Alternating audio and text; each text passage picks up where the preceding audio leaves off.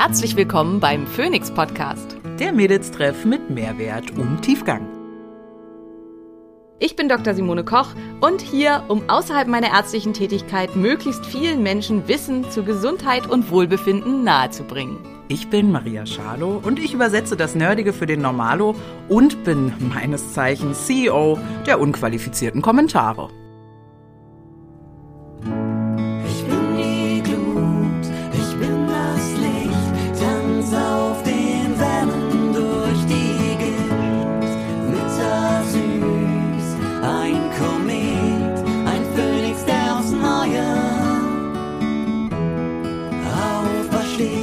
Dieser Podcast dient der reinen Wissensvermittlung. Es werden Angebote gemacht, wie du Dinge umsetzen kannst, um dein Leben zu etwas mehr Energie zu führen. Es wird jedoch kein Behandlungsverhältnis geschlossen. Einen wunderschönen guten Morgen bei Simone und mir ist heute Sonntag. Bei euch ist der heiß ersehnte Donnerstag. Ähm, zumindest schreiben mir das immer ganz viele von euch. Wann ist wieder Donnerstag und warum gibt's nur eine Folge die Woche? Und ach, ganz viele tolle Dinge. Wir haben ja aufgerufen in den letzten Folgen dazu, dass ihr doch mal vielleicht ein bisschen wieder bewerten könntet. Und ich ganz egoistisch gefragt habe, ob ihr mir nicht Liebesbriefe schreiben wollt. Und ihr seid so toll und großartig und habt das auch direkt gemacht. Ich freue mich total. Ich habe sie Simone noch gar nicht geschickt, ne? Simone, die Sachen. die Nein, wir- noch nicht. ich kriege immer nur die guten Sachen. Ja, ja, es sind nur gute Sachen. Tatsächlich äh, hatten wir einmal eine sch- bisschen schlechtere Bewertung, als ich ein, ähm, in der Covid-Folge diesen Hauptschulvergleich gemacht habe. Ansonsten ähm, ist da ganz viel Liebe in unseren Kommentarspalten und das ähm, passt nicht nur irgendwie auch als Überbegriff und Gefühl heute zu dieser Folge, ähm, für mich jedenfalls, äh, sondern ähm, passt, finde ich, auch zum Frühling gerade ganz toll. Der Janni ist hier immer ganz viel am Niesen und am Schnupfen. Er ist Allergiker. Mir tun ja die Allergiker total. Ja. Ja, aber so grundsätzlich, ich genieße das gerade total, dass die Sonne und blauer Himmel rauskommt. Ich bin einfach ein Sonnenmensch. Das wäre auch ein gutes Thema. Das können wir uns vielleicht für die nächste Folge gleich mal vormerken, äh, weil ja Frühling ist, ähm, äh, natürliche Allergieprophylaxe. Was kann man da alles tun und so weiter? Ach, guck mal. Na klar, schreibe ich uns gleich, du weißt, ich für die Liste schreibe ich uns gleich. Mir tut das auch immer voll leid. Ich habe gestern auch, ich war gestern mit den Jungs unterwegs und ähm, ja, jetzt ist halt wieder einfach, inzwischen haben die ja auch so ihre Gang jeweils und dann waren die halt im Park mit ihren Freunden und haben echt stundenlang Fußball gespielt, so dass Tristan abends echt Schmerzen in den Beinen hatte, weil er, keine Ahnung, vier oder fünf Stunden Fußball gespielt hat. Und es war so herrliches Wetter. Und ich dachte, also bei diesem Wetter kann man eigentlich fast nur glücklich sein. Also und ähm, ja, bei diesem Wetter muss ich auch mal sagen, genieße ich einfach krass, wo und wie ich wohne. Also sonst Ja. äh, hader ich ja schon manchmal damit, weil ihr alle so weit weg seid und egal, wen ich besuchen will, das ist immer irgendwie eine Dreiviertelstunde eine halbe Reise. Weltreise, ja. Genau. Und ich immer denke, jetzt wohnen ich schon in Berlin und hier wohnen so viele andere tolle Menschen und ich fühle mich doch oft äh, auch ein bisschen einsam. Also wenn du irgendwie super cool bist und Interesse an den Themen hast, die Maria und ich hier uns erzählen und zufällig im Süden von Berlin wohnst, melde dich doch mal bei mir. ähm, Und, äh, und Mama bist, oder? ja, das wäre noch besser, ja. Und coole Kinder hast. Dann können unsere Kinder was spielen und wir können quatschen und äh, einen koffeinfreien Kaffee trinken. Also ich wäre ja jetzt total aufgeregt, wenn ich äh, jetzt die Möglichkeit hätte, mich mit äh, dir anzufreunden, aber weil wir schon befreundet bin ich neidisch. Denke, Warum habe ich noch keine Kinder? Aber gut.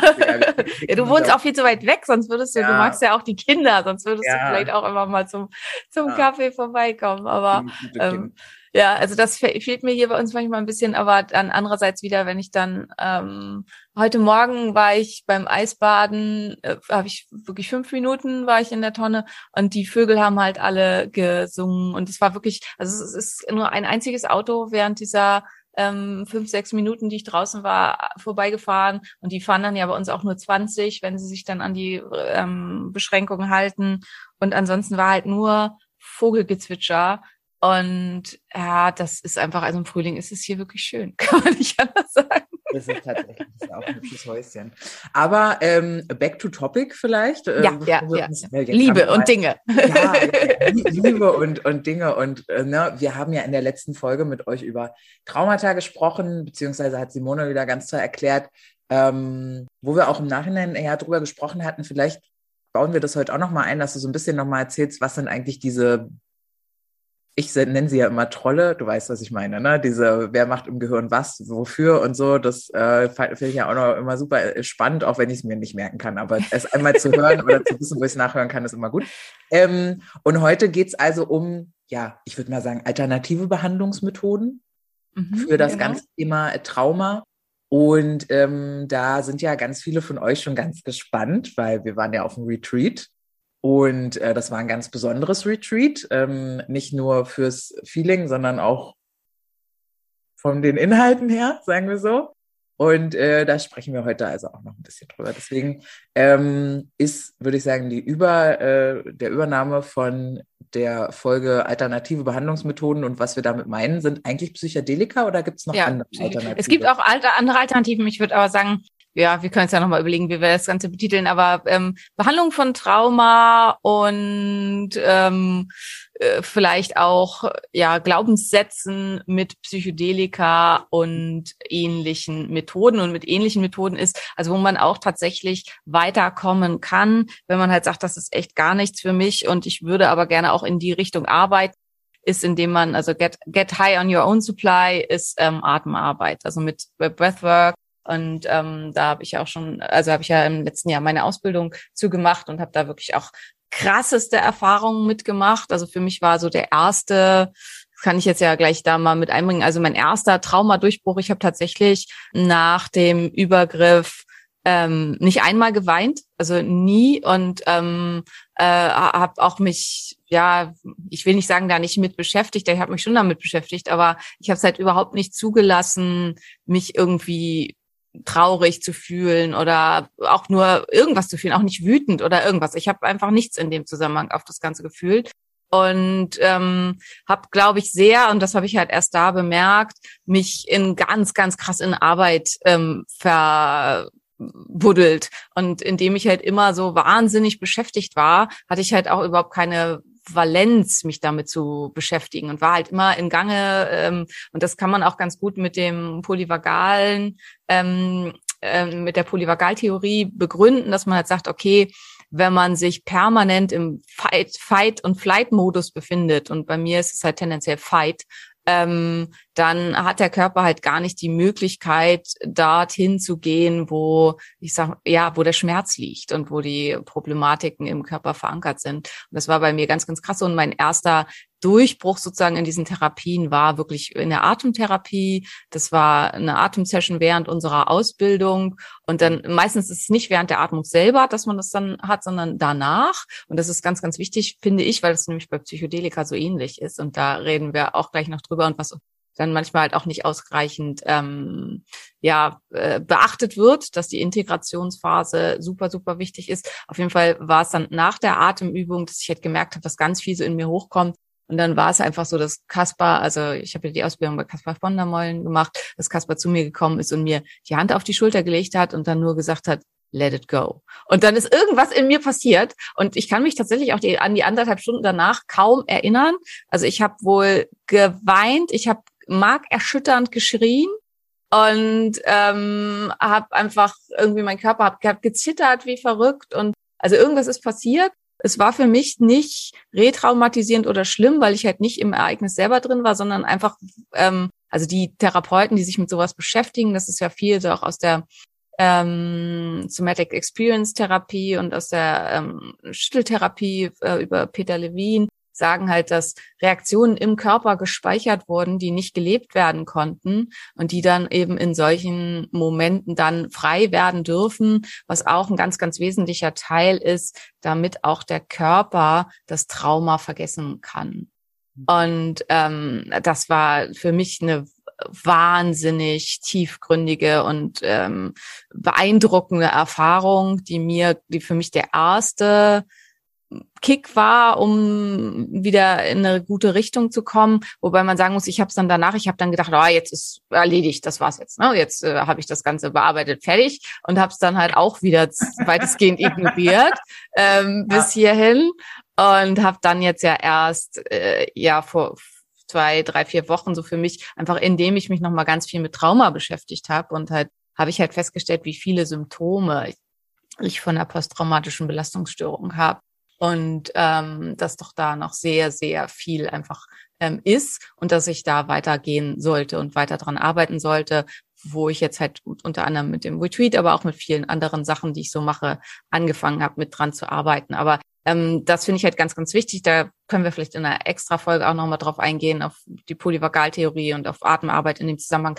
Aber das ist eben auch, weil ich würde sagen, heute sprechen wir mal über Psychedelika, aber dass es halt auch Maßnahmen und ähm, Möglichkeiten gibt, die gleichen Mechanismen anzustoßen und anzugehen wie in der Behandlung mit Psychedelika. Weil es geht halt darum, dass man bestimmte, dass man die Mauern, die unser Gehirn um solche Erfahrungen baut, dass man die ähm, wesentlich leichter durchbrechen kann und dass dann eben die Aufarbeitung stärker und schneller stattfinden kann und dass dann auch die Neuverknüpfung von Synapsen und die Neuverknüpfung, weil es haben sich ja, also das hatten wir ja beim letztes Mal, ges mal gesagt, ein schweres traumatisches Ereignis kann dazu führen, dass durch eine einmalige ähm, Situation eine Verknüpfung erfolgt, die so stark ist, dass sie dann ein Leben lang wirkt.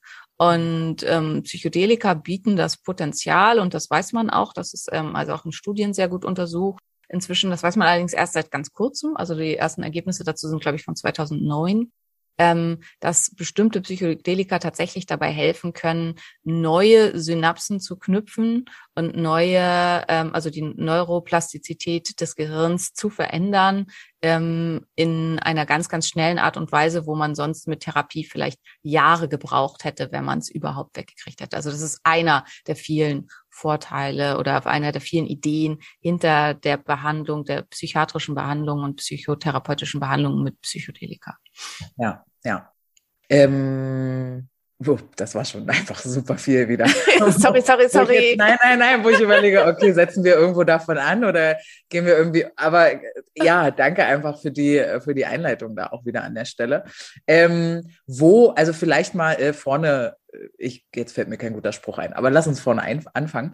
Ähm, wo kommt denn überhaupt äh, das her? Also wer hat das damit angefangen, mal festzustellen, dass du sag mal, wenn ich LSD schmeiße, dann äh, habe ich danach viel weniger mit meinem Traumata zu tun. So wird es ja nicht gewesen sein. Aber ähm, ich weiß, dass, oder ne, ich weiß, dass es Ayahuasca ja irgendwie in alten Stämmen der, und jetzt bin ich wieder überfragt, waren es die Mayas, waren es die irgendwer anders, äh, äh, gemacht wurde, gibt's auch in Europa. Also du bist ja mehr so in nordischen Sagen und sowas unterwegs und auch bewandert und belesen.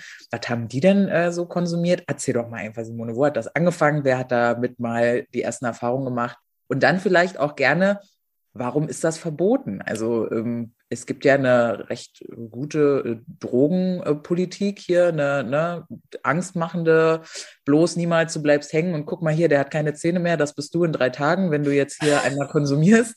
Ähm, und dann gibt's ja auf Netflix jetzt zum Beispiel auch schon eine ganze Weile äh, Dokus, die zum Beispiel zu diesem Thema auch mal aufklären und wo dann auch gesagt wird, so, hey, ich konsumiere seit 20 Jahren, ich hatte noch nie einen schlechten Trip und ich kenne auch niemanden, der verantwortungsvoll äh, konsumiert hat und einen schlechten Trip hatte und so. Also das, ich habe das Gefühl, es lockert sich auf, aber wo kommt's her und warum ist es so verteufelt? Das sind meine beiden Fragen an dich. Ähm, also wo kommt das her? Hier muss man ganz, ganz stark unterscheiden zwischen dem, was heute gemacht wird und dem, was im Schamanismus quasi, äh, also wo das in schamanistischen und religiösen, also ich nenne es jetzt mal religiös, aber es halt in indigenen Kulturen angewendet wurde, weil da gibt's einfach ganz, ganz große Unterschiede. Ähm, weil du gefragt hast, also äh, es ist eigentlich in allen alten Kulturen gibt es Substanzen dieser Art, psychedelische Substanzen. Und ähm, da gibt's ja auch äh, die Theorie des, ähm, ich weiß gar nicht, des Stoned, Stoned Ape oder so ähnlich. Ich glaube, Stoned Ape, Ape Theory heißt die, dass ähm, äh, viel, dass unsere Entwicklung der Haiaffe? Der Haiaffe, ja, ja. Ähm, dass, dass halt äh, unsere, die Entwicklung unseres Gehirns und so starke Weiterentwicklung vielleicht, also evolutionär, ähm, vielleicht auch was damit zu tun hatte, dass eben unsere Vorfahren, also so wie der, weiß nicht, Australopithecus zum Beispiel oder so, oder der Homo erectus, also die noch nicht Homo sapiens waren, aber auch schon ähm, Homo, ähm, dass die äh, psychedelische Pilze, Pflanzen und so weiter gefunden haben und dass diese Auseinandersetzung dann mit der Welt und diese ähm, Entogen, also Entogen heißt ähm, Gott sehend, den Himmel sehend, äh, Substanzen mit dazu geführt haben, dass sich das Gehirn Gehirn, weil es halt eben diese äh, Anstoßung von Synapsenverknüpfungen hat und so nochmal stärker weiterentwickeln konnte und das dann über epigenetische Verknüpfungen am Ende auch mit zur Entwicklung des Homo sapiens beigetragen hat. Das ist eine Idee. Ja. Also, also war es nicht das Protein, sondern es waren die Drogen. Die uns Das, das, das behaupten einige, ja. Also das ist halt, lässt sich überhaupt nicht beweisen in irgendeiner Form, aber es gibt halt diese Stoned Ape Theory, ähm, die Okay. von vor allen Dingen von einigen Mykologen, also die sich ganz viel mit Pilzen beschäftigen, sehr propagandiert wird. Genau. Und ähm, es gibt halt solche Substanzen überall auf der Welt, also vor allen Dingen was Pilze angeht, also Psilocybin-haltige Pilze finden wir fast überall. Die haben halt auch eine große Rolle gespielt in auch in der nordischen ähm, äh, ähm, Mythologie, im nordischen Schamanismus und ähm, also die wachsen bei uns genauso, wie sie in den Anden irgendwo wachsen. Und also die findet man natürlich nicht die gleichen, ne? Das sind halt unterschiedliche Pilze, aber sie haben alle ähm, Psilocybin. für, für, die, für die nicht so erfahrenen ähm, Druffis unter unseren Zuhörern.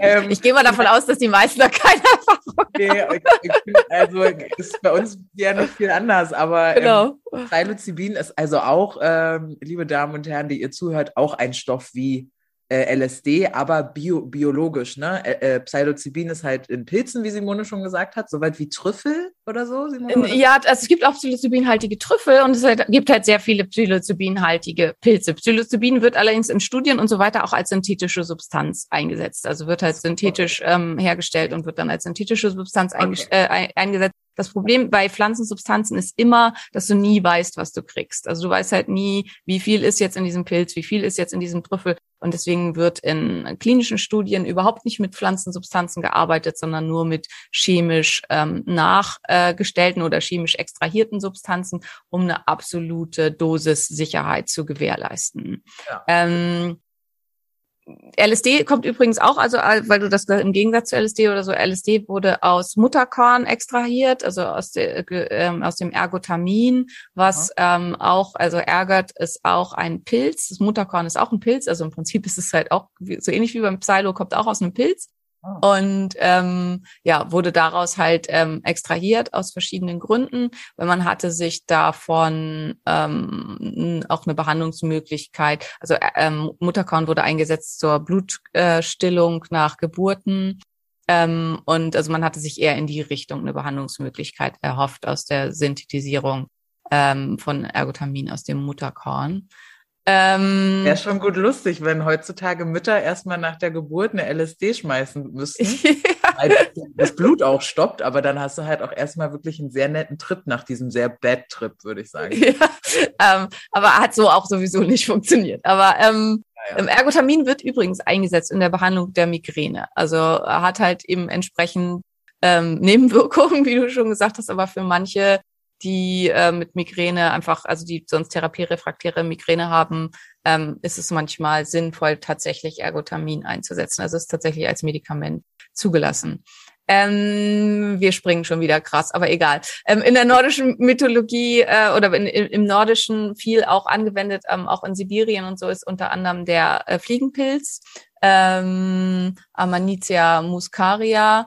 Ähm, der ist ähm, wirkt ein bisschen anders als die anderen, hat aber auch starke psychedelische Wirkung. Vielleicht einmal nochmal, was ist überhaupt eine psychedelische Wirkung? Psychedelische, psychedelisch werden Substanzen bezeichnet, die dazu führen, dass ähm, die Funktionen unseres Gehirns erweitert werden. Also dass wir, dass man anfängt, Dinge zu sehen, die nicht da sind, dass man ähm, sehr stark sich auch im Inner mit dem Inneren beschäftigt, dass man Na, ob die nicht da sind, Simone, da hatten Ja. wir ja auf dem Retreat, also da Das ist die große Frage, ja. Da äh, würde ich nicht sagen, dass die nicht da sind, aber das erzählen wir dann gleich vielleicht. Aber ähm, Ja. Synästhesien sind halt ähm, starkerweise dabei. Das heißt, man kann plötzlich Sinne anders wahrnehmen. Ähm, Gerüche können gespürt werden oder gehört werden. Also jeder Sinn kann eventuell in einen anderen Sinn übertragen werden, ähm, was super interessant ist. Und so sind Psychedelika ähm, definiert. In der klinischen Anwendung, also in Studien und so weiter, ähm, sind, würde ich sagen, relativ weit vorne dabei im Augenblick ähm, MDMA, ähm, Psilocybin, LSD und Ketamin. Das sind die Stoffe, an, dem, an denen hauptsächlich jetzt wieder geforscht wird. Und warum jetzt wieder? Also LSD ist ja schon schon lange da, wurde äh, gefunden von Hoffmann ähm, in, und aus der Schweiz. Und der hat schon ganz früh die Idee gehabt, ähm, witzigerweise ist die Schweiz jetzt auch wieder in diesen Forschungen relativ führend, ähm, auch da kann man bei YouTube kann man eine total coole Doku des Schweizer Fernsehens finden zur äh, LSD-Therapie bei Depressionen, die finde ich auch sehr differenziert und gut gemacht ist und wo sie halt eben ähm, die ganzen Forscher befragt haben, die da jetzt wieder dran forschen. So, äh, können hm? wir die verlinken? Können wir bestimmt verlinken. Muss ich nochmal suchen, dann verlinken wir die. Ähm, was wollte ich jetzt sagen? Genau, der hat den Stoff gefunden.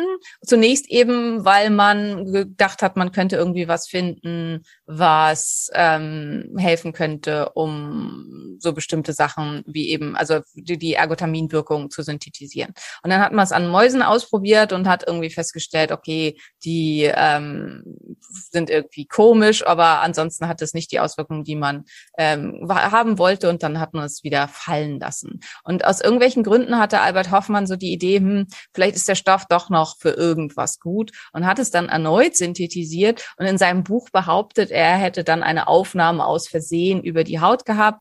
Ähm, Chemiker, die aktuell LSD herstellen und LSD-Derivate sagen, das sei Quatsch, weil LSD nicht über die Haut aufgenommen werden kann. Und ich habe auch ein Interview gehört mit einem Chemiker, der auch mal einen Unfall damit hatte und dann halt eine große Menge über seine Hand gegossen hat und dann gedacht hat, weil er die Story von Hoffmann kannte, wo ja angeblich die Aufnahme über die Haut erfolgte, und gedacht hat, oh scheiße, okay, geh mal schnell ins Nebenzimmer, leg dich hin und warte, was passiert und ruf, schreib noch irgendwem so, könnte jetzt irgendwie übel werden. Und dann hat er gewartet und gewartet und nichts ist passiert. Und das deckt sich halt auch mit dem, was die Substanz tut. Also die Wahrscheinlichkeit, dass sie durch die Haut geht, ist eigentlich nicht da. Insofern ist sehr wahrscheinlich, dass er es absichtlich äh, aufgenommen hat oder dass er vielleicht einfach was an der Hand hatte, ne? dass er irgendwie dann ein Brötchen gegessen hat oder so. Also er hat halt gesagt, er wäre da super vorsichtig in seinem Labor gewesen. Ähm, naja, also ich denke, es äh, war halt vielleicht einfach, dass dann, dann doch die Hygienesachen und so nicht so eingehalten werden. Irgendwie sowas. Auf jeden Fall hat das aus Versehen zu sich genommen und hatte dann Symptome und ähm, hat dann beschlossen, es auszuprobieren und hat dann eine, für, wie er dachte, ganz, ganz kleine Menge genommen und hat dann aber schon gemerkt, oh, hier passieren Dinge, die mir irgendwie gar nicht mehr äh, gut tun und hat dann seine ähm, Helferin gebeten, ihn nach Hause zu bringen und hatte dann halt den ersten richtig krassen Trip und hatte da so das Gefühl, okay, das ähnelt zum Teil diesen Symptomen, die Menschen mit Psychosen haben, ähnelt zum Teil den Symptomen, die Menschen mit Depressionen haben oder also er da, da kommen wir ja auch gleich noch zu. Also man lernt einfach, er hat in ganz, ganz kurzer Zeit ganz viel über die Funktion des menschlichen Gehirns quasi für sich gelernt und hat halt gedacht, okay, jetzt kann ich halt meine Patienten mit solchen Sachen besser verstehen und hatte dann als erstes die Idee, dass man tatsächlich diese Substanz einsetzen könnte, dass Therapeuten die nehmen sollen, um dann ein besseres Verständnis für ihre Patienten zu haben, die psychiatrische Erkrankungen haben, was ich auch super spannend finde als ja. Idee. Und dann hat man eben angefangen, die Substanz auch einzusetzen als Therapeutikum für Menschen mit ähm, äh, entsprechenden Erkrankungen. Und dann wurde es aber von der, ähm, ja, sag ich mal, Hippie Generation entdeckt als Droge und wurde dann auch aus verschiedenen äh, Gründen, aber auch eben so zur Bewusstseinserweiterung, aber auch ganz, ganz viel einfach als Partydroge massivst eingesetzt. Und ähm, ja, war einfach ganz, ganz schwierig kontrollierbar ähm, insgesamt die Hippie-Bewegung damals ja auch als Kontrabewegung gegen den Vietnamkrieg und sowas, was einfach nicht gewollt war von der Regierung und das alles zusammen mit halt eben anderen Drogen, die tatsächlich gefährlich und schwierig sind, hat dazu geführt, dass es verboten wurde und dann halt auch so verboten wurde, dass damit auch nicht mehr geforscht werden durfte. Also es wurden sämtliche Trials, die damals noch liefen, die zum Teil wirklich hervorragende Ergebnisse gebracht hatten und also zum Beispiel MDMA war damals schon eins der wenigen Sachen, bei denen man tatsächlich eine massive Verbesserung von Depressionen erzeugen konnte. Tatsächlich, also ähm, Antidepressiva, die gängigen Antidepressiva haben eine Wirksamkeit, die ein bis zwei Prozent oberhalb in Studien oberhalb der eines Placebos liegt. Das heißt, die Wirksamkeit ist kaum bewiesen, wenn überhaupt minimal. Und ähm, wohingegen äh, also MDMA viel, viel bessere Ergebnisse in Studien bereits in den 70ern erzielt hatte. Aber es wurde dann halt eben mit zusammen mit einem anderen ähm, äh, verboten und war dann halt eben weg vom Fenster. Und jetzt wieder, vielleicht einfach aufgrund von Änderungen der politischen Lage und so, hat man die Stoffe alle wiederentdeckt. Vielleicht auch durch viel Druck aus der wissenschaftlichen Gemeinde, weil es gibt halt, gibt halt einige, die sich sehr dafür interessieren, die da ähm, ja einfach eine, versucht haben, eine Lobby reinzubringen und ähm, so dass die Stoffe in den letzten ja so so zehn Jahren zehn bis zwölf Jahren wieder in Studien eingesetzt wurden do, werden durften und zunehmend eingesetzt werden. Aktuell läuft gerade ähm, in Europa eine ganz ganz große Multicenter-Studie zur Behandlung von Depressionen mit Psilocybin. Und ähm, vielfach haben sich die Ergebnisse einfach stark bestätigt und ähm, Ketamin ist bereits zugelassen worden als Substanz zur Depressions- und Traumabehandlung. Es gibt in Deutschland inzwischen einige Ketanest-Praxen. Und ähm, ja, also das ist halt so der Stand. Die Forscher, also ganz, ganz viel forscht dazu die John Hopkins Universität äh, in den USA. Ähm, viel geforscht wird, wie gesagt, auch in der Schweiz, aber auch in Deutschland. Und ähm, die Forscher erhoffen sich, dass in den nächsten drei Jahren Psilocybin und MDMA wieder als Medikamente zugelassen werden. Und mhm. das heißt halt eben, dass eine kontrollierte Abgabe dann erfolgt. Es ist sehr, sehr unwahrscheinlich, dass eine generelle Legalisierung ähm, da sein wird, sondern eher so wie das halt jetzt schon seit einer ganzen Weile in Deutschland ist, wie beim Cannabis, dass man eben auf Rezept und dann auch immer mit einem Therapeuten diese Substanz anwenden kann, wie das bereits beim Ketanest, der, also Ketanest ist Ketamin, ähm, ja. der Fall ist.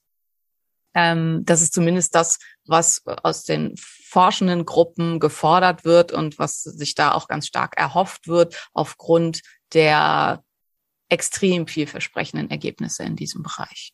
An der Stelle würde ich jetzt gerne noch mal kurz einführen, ähm, dass das natürlich, äh, also wer sich jetzt irgendwie denkt, Mensch, geil, MDMA mache ich eh schon jedes Wochenende zum Feiern. Das muss ja dann super gesund sein für mein Gehirn hier nochmal, sei nochmal gesagt, nee, genau darum geht es nicht. Ja?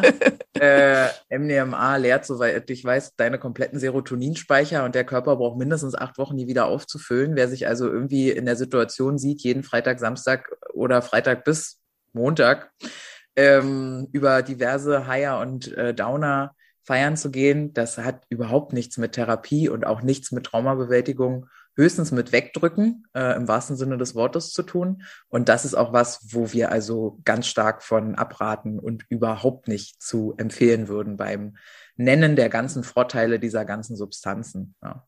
Ja, also ich ja. äh, grätsch da mal ein, dass äh, was der Maria eben gesagt hat, äh, ist vielfach auch der äh, Anti-Drogen-Propaganda geschuldet. Das ist so nicht ganz korrekt, also mit der Länge, wie die, bis sich das wieder auf, auffüllt da und so weiter. Es gewesen, ja, aber, ja. ähm, aber nichtsdestotrotz äh, bin ich da absolut bei dir. Und das Problem ist halt eben auch, wenn man das nicht in einem therapeutischen Setting macht, dann kommt es eben, also damit diese Neuverknüpfung von Synapsen erfolgt und damit es da zu positiven Auswirkungen kommt, muss auch Arbeit erfolgen im Gehirn, um um halt dahin zu kommen. Und wenn man das halt in einem Party-Setting oder so nimmt, dann erfolgt diese Arbeit natürlich nicht. Plus MDMA ist immer noch in der Diskussion, da ist man sich unsicher, ob es nicht auch eine Neurotoxizität hat. Das heißt, ob die Rezeptoren für diese Stoffe nicht zum Teil auch zerstört werden.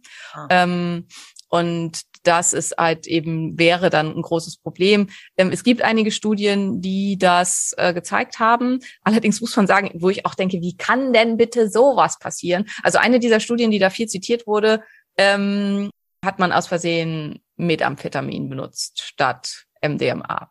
Meth. Und Meth, ja. Meth. ja. ja. Okay, wow. Und äh, Methamphetamin ist tatsächlich schwerwiegend neurotoxisch, was halt einer der Gründe ist, warum das halt einfach ein, ja, also wie du gesagt hast, das bist du in drei Tagen.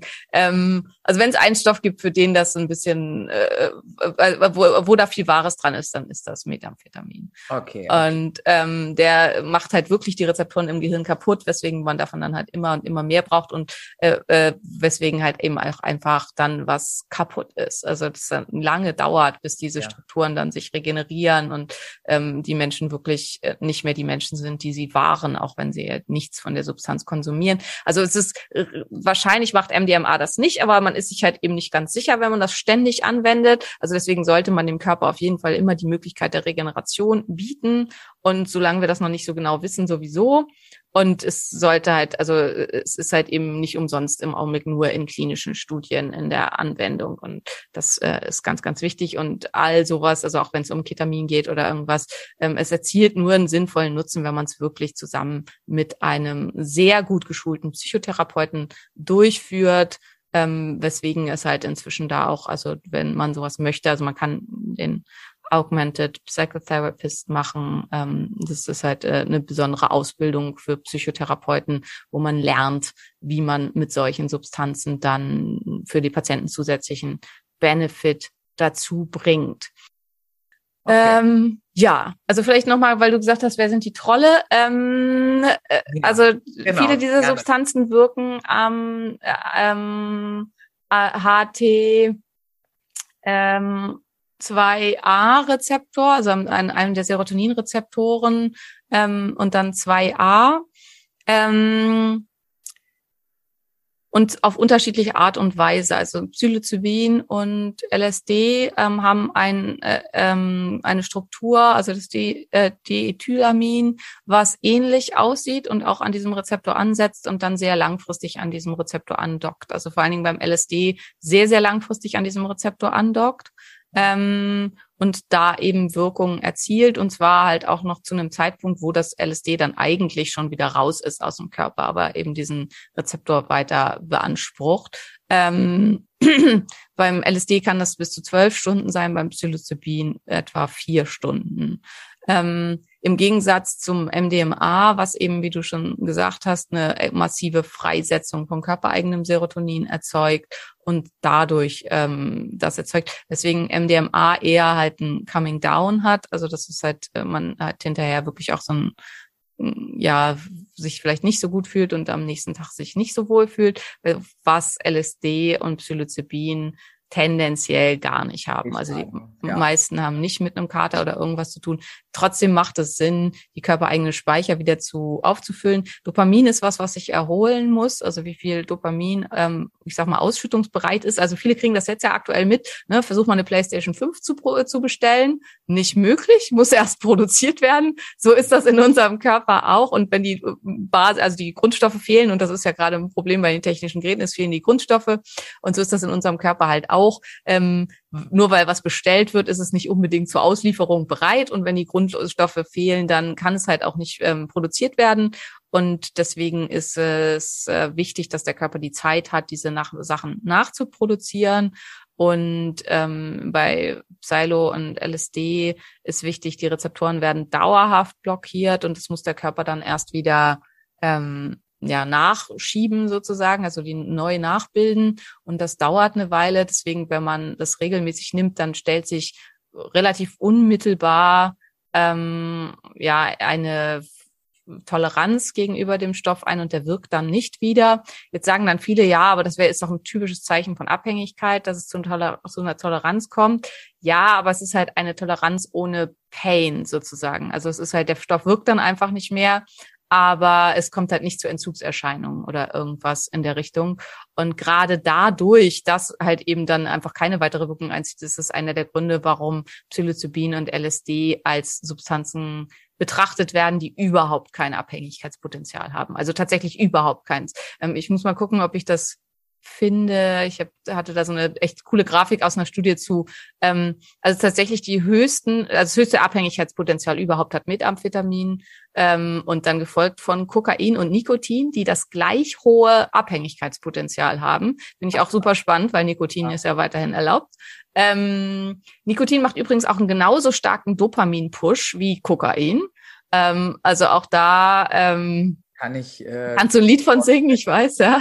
Ach, das ist also, wie glücklich du einmal nach der ersten Zigarette des Tages bist, warst. Also, ich bin es ja nicht mehr, aber kann ich mir nur vorstellen, ja. Ja, ja.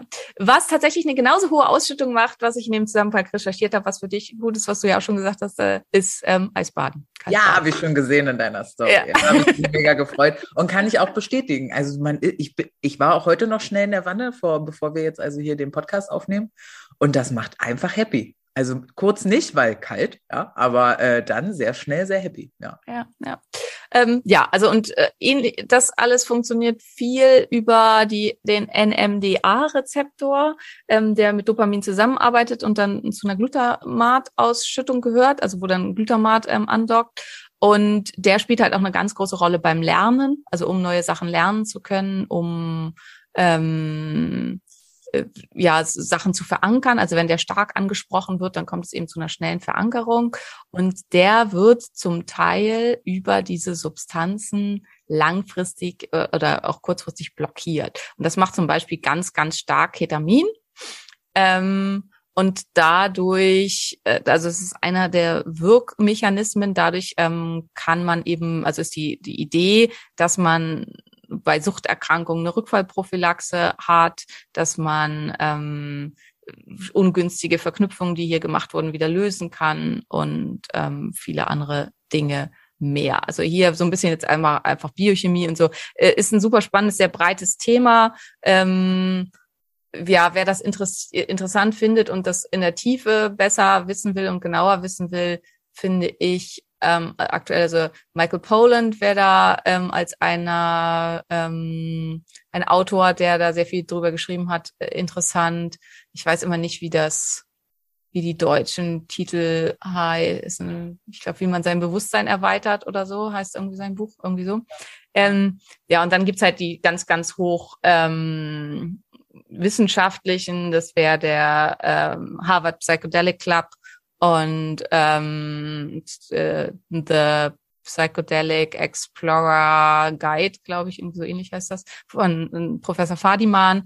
Ähm, also hier sind halt ganz, ganz viel die ganzen Studien zu dem Thema zusammengeführt und so weiter. Ich denke, in den nächsten Jahren wird aber sehr viel kommen zu dem, also Fadiman hat sehr viel aufgegriffen von den ganzen alten Studien aus den 70ern und es kommt halt gerade ganz, ganz, ganz viel Neues, was das alles sehr, sehr interessant und spannend macht.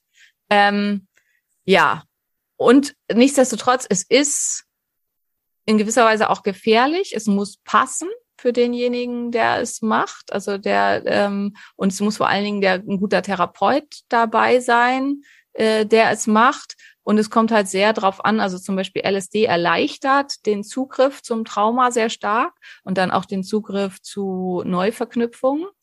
Allerdings, was LSD zum Beispiel nicht macht, ist die Angst und ähm, negativen Gefühle runter zu regulieren. Das heißt, man braucht halt jemanden, der einen da wirklich ganz, ganz stark und liebevoll durchführt und da einem damit hilft. Und deswegen ist das halt was, wo ich nochmal wieder nur sagen kann, don't try this at home. Also es gibt halt ja bestimmte LSD-Derivate, die legal sind aktuell und trotzdem würde ich ganz, ganz dringend davon abraten, das einfach mit irgendwem zu Hause zu machen oder Ach, ja, äh, zu glauben, man kriegt das alleine hin. Ja, nach der Erfahrung kann ich mir das auch überhaupt nicht vorstellen. Ja, das äh, kann ich definitiv sagen. Aber ich kenne Menschen, die das gut hinkriegen oder das irgendwie auch machen. Insofern, pff, crazy.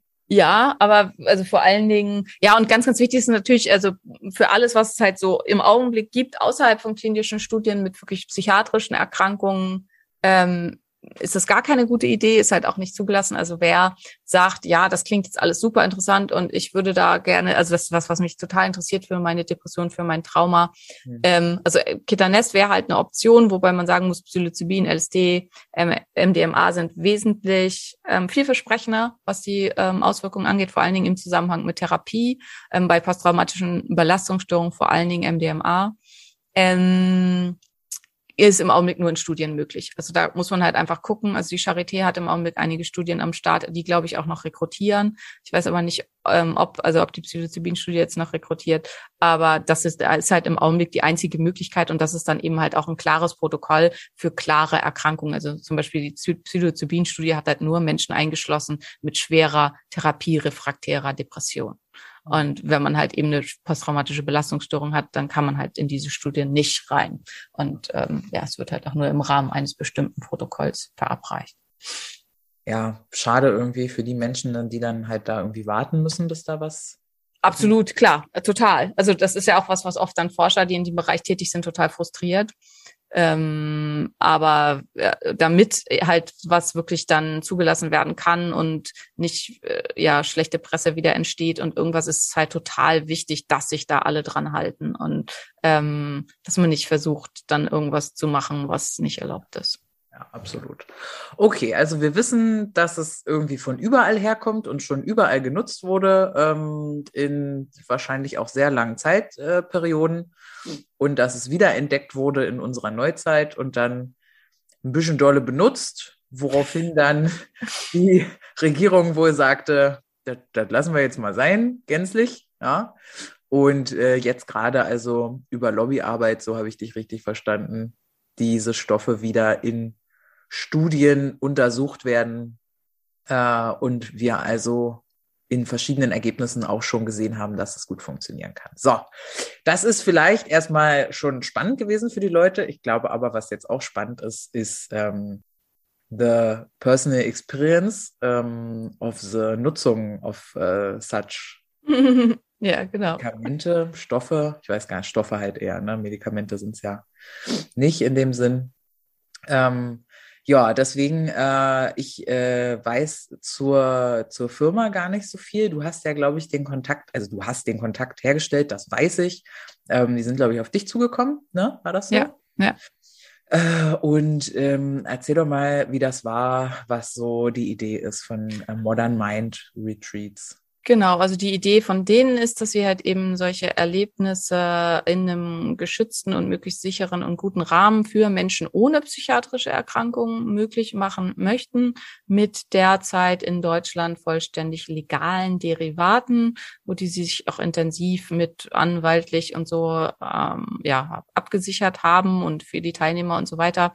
Also das seit äh, auf der Seite sehr sicher gemacht haben und andererseits sich ähm, Therapeuten gesucht haben, die eben sehr viel Erfahrung mit diesen Substanzen haben, die zum Teil auch die entsprechenden Zusatzausbildungen mit der Arbeit mit diesen Substanzen haben und die dann diese Retweets leiten, ähm, Psychologen, Psychotherapeuten darunter, um halt ein möglichst sicheres und gutes ähm, Erlebnis für die Teilnehmenden zur Verfügung zu stellen. Hier eher muss man sagen, ja, so wie so ein, ich ich weiß nicht, also die, die Leute, die mit Psychedelika arbeiten, bezeichnen sich ja selber äh, oder die das in der Vergangenheit gemacht haben, im illegalen Bereich bezeichnen sich ja oft als Psychonauten, also ja. als Menschen, die halt quasi ähm, ihren eigenen äh, Psychoraum erkunden und so ist halt auch diese Idee zu verstehen. Also ich finde es ganz, ganz wichtig, dass es hier nicht wirklich um Therapie geht, sondern dass es halt um eine Erfahrung des eigenen psychischen Raumes geht unter so sicheren Bedingungen wie möglich, weil, wie ich eben schon halt gesagt hat, wer wirklich ähm, psychiatrische, pathologische Erkrankungen in diesem Bereich hat, ähm, wird von sowas grundsätzlich ausgeschlossen und ähm, sollte eben sowas auch wirklich nur in der 1 zu 1 Behandlung machen mit ähm, einem hier sehr erfahrenen Therapeuten und ähm, ist dann sicherlich halt in der Kitanest-Praxis oder irgendwo deutlich besser aufgehoben, als wenn er sowas versuchen würde. Abgesehen davon, dass, wie gesagt, halt, wenn er ehrlich diese Fragen beantwortet, weil es gibt halt vorher ähm, ja, ich sag mal, Zulassungsgespräche sozusagen und ähm, auch eine schriftliche Anamnese und Einwilligung und so weiter. Ähm, und wenn man die halt ehrlich beantwortet, wenn man psychiatrische Vorerkrankungen hat, ist man automatisch ausgeschlossen von solchen ähm, so Retreats. Ja. Was ja auch fair und wichtig ist, weil das, ähm, ja, wie wir schon gehört haben, anscheinend sehr schief gehen kann. Genau, absolut, absolut. Wenn da nicht die One-on-One-Betreuung stattfindet. Ja, ja. genau. So, ja, und dann fra fragen wir doch jetzt mal die Maria, wie war es denn so? Ja, ja, genau, das wollte ich nämlich auch gerade einleiten. Also Simone hat ja den Kontakt hergestellt ähm, und ihr ähm, wisst es ja, glaube ich, schon oder vielleicht auch nicht genug, deswegen erzähle ich das gerne nochmal. Ich habe ja jetzt ich würde sagen, ich habe kein, nicht, also auf jeden Fall nicht so ein schwerwiegendes Trauma, wo ich jetzt äh, mit einer Akutsituation in meiner Erinnerung nicht äh, umgehen kann und die sich irgendwie auf mein Leben legt. Sondern ich habe so ein lebenslang begleitendes Ding halt mit meinem Gewicht und allem, was daraus resultiert. Ich habe ein Thema damit gesehen zu werden, obwohl ich super extrovertiert bin. Ich habe also einfach Glaubenssätze, ne? Diesen, ich habe jahrelang versucht, meinen Körper äh, zu verändern, ohne ihn auch nur ansatzweise für das zu lieben, was er tut. Und er tut eine Menge für mich. Ähm, und habe dann, ich hatte ja vor dem Retreat noch mal eine schamanische Reise mit Jackson zum inneren Kind, äh, innere Kindarbeit, weil das ja pff, recht vermutlich eben irgendwo in der Kindheit schon begründet war und die, das war auch richtig gut. Und dann bin ich eben aus der Erkenntnis hin zu dem Retreat mit Glaubenssatzveränderungswünschen Das Wort gibt's nicht, aber ich habe es jetzt einfach mal erfunden äh, zum Thema Selbstakzeptanz. Also ich möchte mich selbst und meinen Körper akzeptieren, um mich aus der Energie heraus in einen nachhaltigen Veränderungsprozess zu begeben. So, das war mein furchtbar langer Glaubenssatz. Ähm, und ich hatte ja meine Simone mit dabei. Das war ganz lustig. Wir hatten am Anfang so eine Vorstellungsrunde. Und da haben, haben halt alle so ein bisschen erzählt, was so, ne, kurzes halt, hi, wer bin ich? Und da meinte ich schon, ich bin am besten vorbereitet von allen. Ich habe meine Ärztin dabei. Ja, das ähm, war irgendwie auch so ein bisschen meine Haltung. Ich habe mich also super sicher gefühlt, weil ich irgendwie wusste, Simone ist da und ähm, Simone ist ja meine Vertrauensperson sowieso in allem, was äh, körperlich zu tun hat. Also ist der Schritt zum psychisch-seelischen ja irgendwie total klein und wir sind Freundinnen und so. Also für mich war das so ein kleiner Urlaub irgendwie ähm, äh, von der Energie. Ich war trotzdem super aufgeregt, einfach weil ich mit dieser Substanz noch nie Berührung hatte. Also LSD in meinem Leben nicht stattgefunden, weil ich auch von dieser Drogenpolitik natürlich total, also trotz Studium im sozialen Bereich und oder vielleicht gerade deshalb und äh, gerade wegen der, ich habe ja mit Suchtkranken gearbeitet, auch im, ähm, im Rahmen des Studiums über anderthalb Jahre, äh, ja, war, war ein guter Schiss in der Hose, sagen wir so. Also ich hatte schon Respekt. Und ähm, grundsätzlich fand ich das total liebevoll aufbereitet. Also die Menschen, die da rumgelaufen sind, ich erzähle vielleicht später noch eine wirklich peinliche Geschichte, die mir da passiert ist. und da war, da war so eine süße Maus, ohne die hätte ich wirklich einen Koller gekriegt, glaube ich. Ähm, aber ganz, ganz liebe Mitarbeiter ähm, Mitarbeitende, der ähm, Therapeut oder der Psychologe, der da dabei war von uns, also ich habe super einen Crush auf den, ähm, auf seine, also Manu, wenn du das hörst, das ist ein geiler Typ, äh, eine krasse Energie und äh, also auch eine super Sicherheit ausgestrahlt und super professionell. Äh, und auch die, die anderen Leute, die, also man hat einfach gemerkt, die haben alle krass Bock da drauf. So stehen total hinter der Firma und hinter der Idee. Und dann war der Aufbau ja, dass wir irgendwie Freitag ankamen äh, an einer wunderhübschen Location direkt an einem See, wo äh, unsere liebe Frau Doktor tatsächlich auch noch Eisbaden gegangen ist irgendwie äh, bei Superkälte im See. Das war auch super schön. Ähm, und dann fing alles an mit der äh, meinst du, wir können sie empfehlen? Äh, ja, klar, freut sie sich bestimmt. Ja, ja genau. Mit, Agaya, also Agaya, genau. Agaya Tara Joy heißt sie auf ähm, äh, Instagram. Ist auch eine, ich weiß gar nicht, ihre Profession ist Yoga-Lehrerin gewesen oder? Also sie macht auf jeden Fall Weiblichkeits, ähm, Weiblichkeitskurse, spirituelle, so würde ich es jetzt mal kurz zusammenfassen. Yoga und Coach ist, ja. glaube ich, das, was sie macht. Ja. So, und also äh, schon auch eine. Und Tantra, ganz viel. Ah ja, genau. Ne? Also super, super tolle, krasse Frau, wo wir, also mir hat das total gefallen. Wir haben halt am Anfang so ein bisschen, ähm, ich würde jetzt mal sagen, pädagogische Kennenlernspiele gemacht, spirituell pädagogische Kennenlernspiele und haben so getanzt in der Runde und so. Simone und ich sind ja begeisterte Körperbewegerinnen und äh, hatten da auf jeden Fall gut Spaß dran äh, und sind dann in eine Kakaozeremonie übergegangen die Agaya ähm, da präsentiert hat, die total wertschätzend und schön war und mich auch krass aufgepusht hat. Also mir war gar nicht bewusst, dass Kakao so eine belebende Wirkung haben kann. Ich konnte dann kein Armbrot essen und auch nicht still sitzen und habe auch die halbe Nacht wach gelegen, weil ich so, als hätte ich Koffein getrunken, da war ich so hibbelig. Und wir haben ganz viel geatmet und ganz viel meditiert. Und ähm, das war total schön, am Freitag irgendwie um reinzukommen. Man hat sich so ein bisschen halt kennengelernt. Die Gruppe war recht klein, was ich richtig gut fand. Also wir waren ja nur 14 Teilnehmende und aber acht Betreuende. Also auch ein total guter Schlüssel irgendwie, fand ich. Ähm, und dann ging es Samstag direkt sehr früh los mit Yoga. Hilf mir mal, haben wir da nochmal geatmet oder meditiert? Beide? Ja, beides, beides. Also sowohl als auch Yoga, Meditation, Atmung und ähm, ja, also ist halt da finde ich auch äh, halt eben wurde das so ein bisschen mit aufgegriffen, wobei ähm, ja, also dass man eben auch mit Atmung schon so ein bisschen in die Richtung kommen kann, war hier aber ganz vorsichtig und ähm, ja, also mit Atmung kann man noch ganz andere Sachen machen, aber halt schon als so ein schöner Einstieg. Und das ist halt auch, was Maria jetzt schon besprochen hat, was halt super wichtig und toll ist, dass man, weil man kommt ja aus seinem stressigen Alltag und aus diesen ganzen Sachen, dass man halt eben, und weil man könnte ja auch sagen, okay, man kann ja da hinkommen, Substanz nehmen, fertig und irgendwie dann ist das halt alles viel weniger nee, das Bums wär, und so weiter. War, nee, ja, könnte man, aber nee. Genau, könnte man, ist aber wahrscheinlich keine gute Idee, weil Set und Setting und ähm, also das eigene Set wird halt dadurch einfach krass verändert. Also weil ich war unfassbar gestresst vor dem Wochenende und ich fand schon allein, also dieser erste Abend und man muss ja auch sagen mit Bewegen und so durch Covid, durch die Pandemie. Ich war halt seit zweieinhalb Jahren nicht mehr tanzen. Also ich habe halt ein paar Mal irgendwie mit meinen Mädels irgendwie dann zusammen getanzt, aber ansonsten und das war schon allein so toll. Also schon dieses Free Dance Event hat mich schon wieder ganz doll einfach zu meinem Körper zurückgebracht und die ganze Atmosphäre war unglaublich liebevoll, finde ich. Also ganz, ganz viel positive Vibes und ähm, ja, wirklich auch tolles, liebevolles Team, also die alle ähm, total da waren.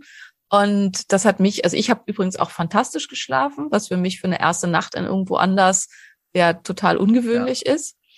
Ähm, und ja, also das habe dann halt am nächsten Tag einfach gemerkt, dass ich schon total gut geerdet bin und dann halt auch so anzufangen mit dem Yoga und wieder Bewegung und Körper und sich spüren und so. Ähm, ja, das war halt wirklich ganz, ja, ganz toll. Definitiv. Und dann ähm, ging es halt, wie gesagt, an diesem zweiten Tag. Dann, glaube ich, sind wir spazieren gegangen, da irgendwie durch den Wald. Äh, und dann gab's Frühstück. Äh, das Essen war immer vegan und wir hatten da sogar ein ähm, eigenes kleines, ich glaube sogar ehrenamtliches. Also wie krass die Leute auch einfach, dass sie, ne, weiß ich aber nicht genau. Ich hatte das nur irgendwie so verstanden, glaube ich. Ähm, Kochteam dabei, die dann da irgendwie vegan bake. Also ich meine, ihr kennt uns ja jetzt vielleicht schon ein paar Folgen. Ich bin nicht vegan. Und Simone hat auch schon ein, zwei Mal erzählt, dass das schon auch jetzt nicht ihre Lieblingsküche ist. Ne? Aber äh, grundsätzlich ist das natürlich irgendwie cool, wenn du nicht so super schwer ähm, isst. Und es war halt immer frisch gemacht und auch immer was anderes. So. Also schön, einfach schön. Und dann ähm, ging es so langsam Richtung äh, Puls hoch und, und nein, jetzt wird es irgendwie Realität. Dann gab es noch mal eine, eine kleine Meditationssession ähm, äh, und dann haben wir diese kleinen Tablettchen bekommen, wo ich, also damit ihr euch das irgendwie vorstellen könnt, du kriegst dann da so einen, äh, so einen hübschen kleinen Behälter, wo dann diese kleine äh, Pille drin ist, die pink ist, was ich super fand, aber die, also wer schon mal so eine Süßstofftablette in der Hand hatte, diese Pille war ein Viertel von einer Süßstofftablette. Die war winzig klein. Und ich weiß noch, dass ich Simone gefragt habe, so, hä, aber wie klein sind denn dann die, wo noch weniger drin ist? Weil wir hatten ja eine Volldosis von 225 Mikrogramm. VLSD. Das ist ja. ganz, ganz wichtig. Also es ist dieses legale Derivat, also was im Augenblick in Deutschland ähm, äh, legal ist, weil wer sich schon mal mit dem Thema besch beschäftigt hat, die normale Dosis, also äh, Dosis für einen Volltrip von LSD, die verwendet wird auch in Studien und so weiter, liegt bei 100 bis 150 Mikrogramm. VLSD hat eine geringere ja. Wirkung als LSD, als ja. Product. Also ähm, da nur so zu, zu dem Thema, also nicht, dass jetzt halt alle die Hände über den Kopf zusammenschlagen und denken, die sich ein bisschen damit auskennen, oh Gott, was für eine Mengen, also es ist halt, entspricht dem einer äh, Dosis, die halt äh, in den alten Studien und so okay. verwendet ja. wurde fürs ja. LSD. Und dann, ich habe ja ne, Biochemie zehnte Klasse abgewählt, dann wurde mir also nochmal erklärt, dass, naja, dass es da um Moleküle geht und dass die Größe. Achso, genau, du hast, du warst dabei, wie ja, groß genau, die Tablette ist. Dass die Größe der Tablette überhaupt ja nicht aussagt, weil da sowieso nur ein paar Moleküle da drin sind und das ist egal. Aber das fand ich schon irgendwie spannend, weil ich so dachte, ach du meine Güte, die ist ja winzig. Da kann man ja super schnell überdosieren und dass das damit gar nichts zu tun hat, ja. Learning für mich also wieder, ähm, dass man selbst nach der Schule da irgendwie noch total mit Kontakt hat, äh, haben kann. Anyway, dieses Chemie, ja, dieses, dieses Chemie, ja, es ist einfach, ich habe es nicht geschafft in der Schule. Ich hatte da einfach nicht einen Lehrer für. Und dann, ähm, dann ging es irgendwie ganz schnell. Dann äh, zack, äh, in den Mund. Da habe ich noch kurz überlegt, ob ich die im Mund auflösen lasse. Dann dachte ich, aber oh nee, dann ist ja direkt alles gleich im, im Kreislauf. Und dann, weil wir haben uns dann ja noch bewegt und haben dann irgendwie noch so ein bisschen Energien gespürt und so. Ich muss auch sagen, dass ich nach diesem Wochenende was auch immer da passiert, äh, da ist ja einiges passiert, aber ich kann auf einmal meditieren. Ich konnte ja nie so richtig mit meinem ADHS-Gehirn meditieren, weil dann immer, oh, ein Fussel, hier kneift was. Ah, ich, ah nee, morgen esse ich Hähnchen und ah nee, Maria, beobachte deine Gedanken. Nicht sie denken. Und das war ganz furchtbar irgendwie. Und ähm, durch dieses viele Meditieren irgendwie und vielleicht auch durch den Trip, habe ich total die Fähigkeit, gerade Energien in meinem Körper zu spüren und sie auch durch den Körper fließen zu lassen und so. Voll schön. Ähm, jedenfalls haben wir da dann nochmal ein bisschen meditiert wurden dann, glaube ich, nochmal energetisch schamanisch gereinigt. Ne? War das das, wo Ole da so rumgelaufen ist mit dem, mit dem Feuer und dem, Genau, ja, ja. Also da muss sich halt jeder selber zu überlegen, äh, das wurde halt hier so ein bisschen verbunden ja. zwischen der psychologischen Idee. Genau, da war, das hatten wir am Anfang, also die schamanischen Ideen hierhinter sind ganz, ganz andere. Also darüber könnte man nochmal eine äh, eigene Folge machen. Also man muss ganz klar, eigentlich finde ich, relativ klar trennen zwischen allem, was aus der schamanistischen Richtung kommt und zwischen dem, was aus der medizinischen, evidenzbasierten Richtung kommt, weil es hier sehr, sehr große Unterschiede gibt und insgesamt diese Anwendung als endogene Substanz, die eine ähm, Verbundenheit mit allem spüren lässt, aber auch als Substanz, die hilft, an Traumata ranzugehen, an Erinnerungen ranzugehen, Glaubenssätze zu durchbrechen und so. Das ist eine ganz andere Anwendungsidee ähm, aus dem Westen als die Idee, die zumindest, wenn wir jetzt auf, also über den nordischen Schamanismus wissen wir nicht viel, aber wenn man jetzt zum Beispiel an die indigenen Völker des Amazonas rangeht, die ähm, hinter ihrem ähm, Schamanismus zum Teil doch auch noch ganz andere ähm, Dinge hinterstehend ja. haben. Also ja, ganz kurz da so. Ähm, aber hier wurde das so ein bisschen verbunden. Das halt für die, die einfach auch das spirituell gerne mögen. Also und, ich finde das, ich find das ähm, total super. Ich bin jetzt ja auch keine krasse, äh, doch, ich, doch, ich bewege mich gerade in so eine Richtung. Doch, ja. Schon, ähm, schon, dass ich da sehr drauf stehe, auch diese ja, ich glaube einfach, dass es wirklich, also ich erzähle erst mal weiter, dann könnt ihr es vielleicht auch ein bisschen besser begreifen. Ähm, jedenfalls, und dann legen wir uns hin und dann ging es gefühlt für mich auch ganz schnell, äh, dass ich diesen ganz klassischen, diese ganz klassischen Erscheinungen hatte von, ich habe zum Beispiel meine Hand einfach, also gefühlt stundenlang meine Hand angeguckt und so meine Finger bewegt. Und weil ich einfach immer, ich hatte das Gefühl, meine Augen haben so einen Zoom eingestellt. Also manchmal war meine Hand so ein bisschen verschwommen, dann habe ich auf einmal gefühlt jede Hautschuppe gesehen und irgendwie die, die Adern dann drunter und konnte, also es war so ganz wow, krass und ganz viel Licht gesehen und ganz viel ähm, war natürlich auch der Umgebung geschuldet, denn während ich da so lag und trippte, wechselte das Wetter von krasser, wir waren so unterm Dach in so einem ausgebauten Dachstuhlraum, so einem großen Raum mit auch so ähm, Balken, also total schöne Energie vom Raumgefühl. Und diese Dachfenster waren erst sonnig, dann hat's geregnet, dann hat's gehagelt, dann wieder sonnig. Also alleine dieser Wetterwechsel, wenn du dann, äh, es war irgendwie immer so, ich habe die Augen zugemacht eine Weile und bin da so geflogen, geschwebt, habe Dinge gesehen und dann habe ich zwischendrin die Augen wieder aufgemacht und dann war immer das Wetter anders und es fühlte sich wirklich an wie so eine Jahreszeitenreise oder so. Also es war so total schön begleitend für mich, so energetisch. Ähm, und was ich halt auch total schön fand, war tatsächlich, dass da noch Menschen drumherum waren. Ich hatte zum Beispiel, also links neben mir war so ein junger Mann, der irgendwie immer, wenn ich hochgeguckt habe, in so einer Denkerpose da saß. Und dadurch, dass ja alles glitzerte und alles schön war und hinter ihm waren die äh, Balkonfenstertüren und da war so der Wald, der dann auch natürlich total bebte, weil es war ja zwischendrin Unwetter und so.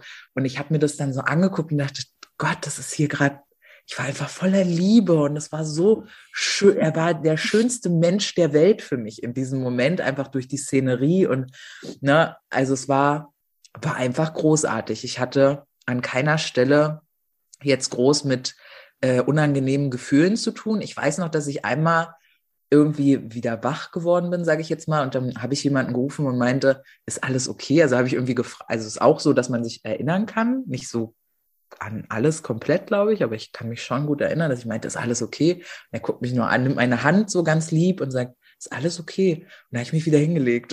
so, das, das, war irgendwie schon, keine Ahnung, was ich da genau wollte, aber ich brauchte anscheinend die Bestätigung. Da war es halt dann schon cool, dass da jemand ist, der klar ist und zu dir kommt und dir dann auch ganz klar sagt, ey, ist alles gut und du dich dann wieder hinlegen kannst. So.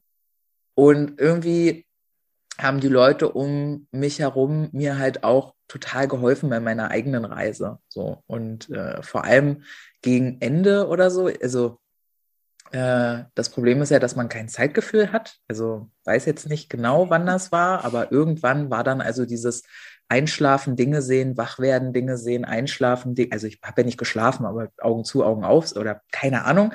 Das war dann irgendwann, diese Reise, dieser Zyklus war dann irgendwann vorbei. Ähm, wo ich auch sagen muss, ich hatte damit gar kein Problem, dass es gefühlt immer weiterging. Ne? Also, dass es nicht aufhörte, dieses und wieder weg und wieder da und wieder weg und wieder da. Andere hat es, glaube ich, schon ein bisschen abgefuckt von dem, was sie so erzählt haben. Ähm, aber irgendwann ist man dann wieder ganz da und dann war einfach, die hatten dann so Lichtreflektoren aufgestellt oder wie das heißt, ja, dann waren so, wie so Sternenhimmel war dann an der Decke und das war einfach so schön. Und wir hatten ja alle unsere Decken und Kissen mitgenommen und uns dann da so hingekuschelt. Und das war halt auch irgendwie, ich hatte dann total das Bedürfnis ähm, nach Nähe und nach ähm, Zusammensein. Ähm, und dann dauerte es gar nicht lange und ich hatte irgendwie vier oder fünf Menschen an mir dran liegen was, ähm, ah, genau, vorher haben wir noch eine Karte gezogen, eine spirituelle Karte. Meine Karte war Wasser ähm, und haben dann uns aber nicht die Bedeutung angeguckt. Und am Sonntag haben wir dann, also danach, die Bedeutung angeguckt und das war auch so die Bedeutung, dass ich so, ja, dass ich eine nährende Energie habe, dass ich ein sicherheitsspendend bin irgendwie und während während dieser Session legten sich immer mehr Leute an mich ran und haben irgendwie, also es war, und ich habe hab mich auch so gefühlt, irgendwie wie so ein Energiebaum, so, ja, komm her, Kind Ding, hier ist ein großer Schenkel irgendwie und äh, da kannst du dich hinlegen. Und was mir total geholfen hat, war halt auch Simone wieder an der Stelle, also nicht an der Stelle, sondern die davor halt meinte, denk an deinen Glaubenssatz, also denk an dein Thema immer mal wieder. Und ich habe es tatsächlich hinbekommen, immer mal wieder, wenn ich in so Wachphasen war, an Akzeptanz zu denken, an Ak Akzeptanz zu denken, an Akzeptanz zu denken, immer, immer, immer wieder. Ähm, und was ich sagen kann, zum Thema Wirkung. Also erstmal war ich danach emotional total offen. Wir hatten dann so einen äh, Integrations-Sharing-Kreis danach am Sonntag, wo dann alle so ein bisschen erzählt haben von ihren Erlebnissen. Und da hatte ich bei der einen oder anderen Geschichte schon direkt Tränen in den Augen. Und ähm, wenn Simone so sagt, äh, nicht geweint oder lange nicht geweint, ich habe auch ein Thema mit Weinen irgendwie. Also ich bewundere zum Beispiel Menschen, die so vor Freude weinen können. Das war immer was, wo ich so dachte, Mann, Weinen hat für mich so und so eine Schwere und ich spüre richtig diesen Druck im Hals und das ist irgendwie voll schade, weil das ja auch was so Befreiendes ist. Und mein Trip hat angefangen mit Weinen. Also ich, ich, mhm. ich habe gerade getrippt oder konnte so wahrnehmen, okay, ich glaube, ich bin jetzt high irgendwie. Und instant sind die Tränen geflossen. Aber dieses schöne Weinen, dieses kein Druck im Hals, einfach nur nasse Augen und einfach so loslassen mäßig. So, ne? Und das war so schön. Dann ging es halt am Sonntag in die Integration, wo ich auch wieder gemerkt habe, so, das ist immer noch offen, das ist immer noch da, dieses nicht belastende, nicht runterziehende Weinen irgendwie. Ja, und dann bin ich ganz schlecht im Verabschieden. Also sorry an alle, die das hier hören und sich sagen, ja, die Charlo hat sich nicht Tschüss gesagt bei mir. Ist einfach abgehauen. ich bin da leider, ich hasse verabschieden einfach so, so sehr und habe irgendwie Manu noch gedrückt und Gabriel und halt ähm, unsere beiden äh, Küchenfeen und meine, meine Retterin, Jill, äh, hieß sie, glaube ich. Ähm, und und äh, Justina, Justina. genau. ähm, und, und dann bin ich schnell losgefahren. Also ich habe euch alle lieb. ich, kann, ich, kann, das mit dem Verabschieden einfach nicht gut, ja. Ähm, und habe dann die Woche danach einfach gechillt irgendwie. Also ich habe gedacht, ich habe mir Montag frei geplant, aber ADHS Maria hat sich Dienstag frei geplant, was doch immer der Scheiß sollte. Und dann hatte ich tatsächlich Montag fünf Termine, also vier, vier mhm. Neukunden und einen äh, Beratungsprozess am Laufen. Also auch relativ anstrengend, mich da auf vier neue Menschen einzustellen. Also naja, typisch. Dienstag hatte ich dann aber mehr oder weniger frei und habe auch den Rest der Woche irgendwie viel, ja, ich habe viel aufgeschrieben, habe einfach viel versucht zu arbeiten mit dem Thema, habe ja auch äh, recht offen im Umfeld darüber gesprochen und viele haben auch nachgefragt und hatte also auch die Möglichkeit, immer mal wieder so ein bisschen was zu erzählen, wo ich gerade am Stand war und so. Und eine Sache, die ich also sofort spüre, ich hatte zum Beispiel gestern ein sehr schönes privates Erlebnis und ich habe vor Freude geweint. Ja. Oh. Also, Schön. genau, also es ist so, also das ist auf jeden Fall anscheinend übrig. Also hängen, also anscheinend habe ich es hingekriegt, das zu verknüpfen oder so. Keine Ahnung. Ich hoffe, es bleibt. Und ähm, ich habe ja immer noch 90 Kilo. Also ich bin ja immer noch eine buff Woman so. Aber ich hatte irgendwie vergangene Woche Lust, ein Video von mir im Internet hochzuladen, wo ich bauchfrei meine ähm, Muskeln flexe. Und das wäre ums Verrecken vor fünf Wochen nicht möglich gewesen. Vor fünf Wochen habe ich aber ungefähr dasselbe gewogen wie heute, weil ich ja auch in der, gerade im Erhalt bin, in der Haltephase. Also ich, ich bin nicht schöner, also ne, ich habe bin ich schlanker, bin ich. Das, du bist immer noch die gleiche. Immer noch die gleiche, aber mein Gefühl zu mir, ich, ich, ich bin stolz auf mich und ich bin irgendwie stolz auf meinen Körper und was da so für, für Dinge sind und dass die okay sind und so. Und also das, ich kann es nicht greifen und ich kann mich auch an ganz viel aus dem Prozess nicht erinnern, weil also ich hatte mir so ein Buch daneben gelegt und einen Stift und wollte eigentlich immer mal aufschreiben, wenn ich irgendwie so ein, ne, so dass man es nicht vergisst, so krasse Erkenntnisse hatte. Und ich habe auch mit der einen oder anderen Person geredet, die dann auch meinte, ich hatte schon drei Major-Erkenntnisse und ich hoffe, ich erinnere mich morgen noch und so. Und ähm, ja, also ich erinnere mich nicht und ich konnte es aber auch nicht aufschreiben. ja, also ich weiß, dass ich eine Erkenntnis mit, mit Jan hatte, ähm, so zu zu uns, wo ich dann auch wieder total schön geweint habe. Und also es ist einfach, ist einfach schön so. Und ich habe, ich hatte tatsächlich direkt danach die Woche Lust auf Konsum. Also ich hätte Lust gehabt zu konsumieren, nicht unbedingt äh, LSD, aber anderes. Und habe da dann auch mit einer Freundin, die in dem Bereich äh, auch spirituell unterwegs ist, drüber geredet, die da meinte, na ja, vielleicht ist das einfach auch gerade die Lust grundsätzlich auf Fülle im Leben auf mehr so.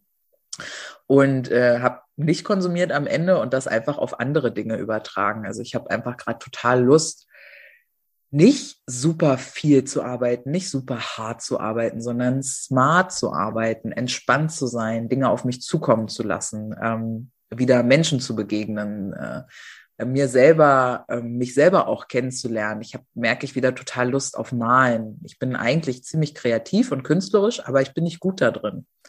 Und dann ist immer so ein bisschen mein Thema, dass ich da nicht so Lust habe, das zu machen, wenn ich nicht so gut da drin bin. Wenn das Bild nicht so schön ist, dass du es danach auf, aufhängen könntest, dann will ich eigentlich nicht malen, ja, was total doof ist irgendwie, weil ich es voll gerne mache. Und ähm, ja, das Malzeug ist im Keller und ich werde es auf jeden Fall hochholen und ähm, mal wieder irgendwas malen, was sich keiner aufhängen kann, aber ist ja egal. Ja? Und das ist auf jeden Fall. Oder doch, oder, wer weiß. Keine Ahnung, ne? ähm, aber auf jeden Fall merke ich, ich habe Lust auf, ich habe Lust. Also ich habe, ich, ich sage im Moment den Satz ganz viel, ähm, ich will viel und davon alles. Und das ist gerade so mein, mein, mein Feeling so zu, Emotionen. Und das kann natürlich, also ich, ich bin ja schon lange an dem Prozess dran. Alleine Simone und ich arbeiten jetzt professionell an meinem ganzen Gesundheits- und, und, und Hormonstatus und so seit anderthalb Jahren. Es hat sich eh ganz viel geändert. Ich habe dazu immer mal wieder verschiedenste Therapieformen auf verschiedensten Arten und Weisen. Wir hatten ja auch zusammen schon diese Atemtherapie-Geschichten. Simone hat ja da die Breathwork-Ausbildung gemacht und hat ja da auch ein Programm online, was man kaufen kann ich habe das schon mitgemacht und kann echt nur bestätigen, dass auch das ähm, einen in krasse Sphären schießt, wo man sich denkt, das geht doch ohne Drohung verrückt so. Ähm, also der Weg ist ja schon ein bisschen länger, als dass ich jetzt irgendwie mit Modern Mind, das war nicht mein erstes, ähm, weswegen ich jetzt nicht genau sagen kann, ob es nur an ähm, dem Konsum von V1 LSD lag oder oder 1V das finde ich halt ganz, ganz wichtig. Also in dem Zusammenhang auch nochmal, es lag sicherlich nicht nur an dem ja. Konsum, weil du halt auch durch das, was wir vorher besprochen haben, bearbeitet haben und so, ja, sehr klar für dich mit einem Thema reingegangen bist. Und also gerade auch in Bezug auf Essstörungen, also das hatten wir ja schon in unseren Folgen zu ähm, wir haben ja auch eine Folge zur Essstörung gemacht und also da auch mit drin und in ein, einigen anderen Sachen auch, ähm, dass ähm, wir äh, das schon vorher also klar gesetzt haben, in welche Richtung soll das gehen. Und ähm, das finde ich ist halt ganz, ganz, ganz wichtig in dem Zusammenhang, dass man eine Idee für sich hat, was man da überhaupt bearbeiten möchte. Und die Substanzen Psychedelika haben halt auch eine ganz, ganz hohe Erfolgsquote in der Behandlung von Essstörungen, weil es hier eben zur massiven, dauerhaften Verankerung von Glaubenssätzen kommt, weswegen ja auch Verhaltenstherapien gute Erfolge haben in äh, der Behandlung ähm, von Essstörungen, vor allen Dingen in der Behandlung von ähm, Anorexie. Und äh, dass man halt eben mit diesen, äh, mit Psychedelika das halt wahnsinnig beschleunigen kann. Und ja, also es ist dadurch halt eben ganz, ganz, ganz, Ja, ganz. so und ähm, so alles in allem ähm, gab es natürlich auch so ein paar Missgeschicke. Ähm, ich erzähle euch das jetzt einfach, weil dann können wir vielleicht zusammen lachen und das hilft mir auch total.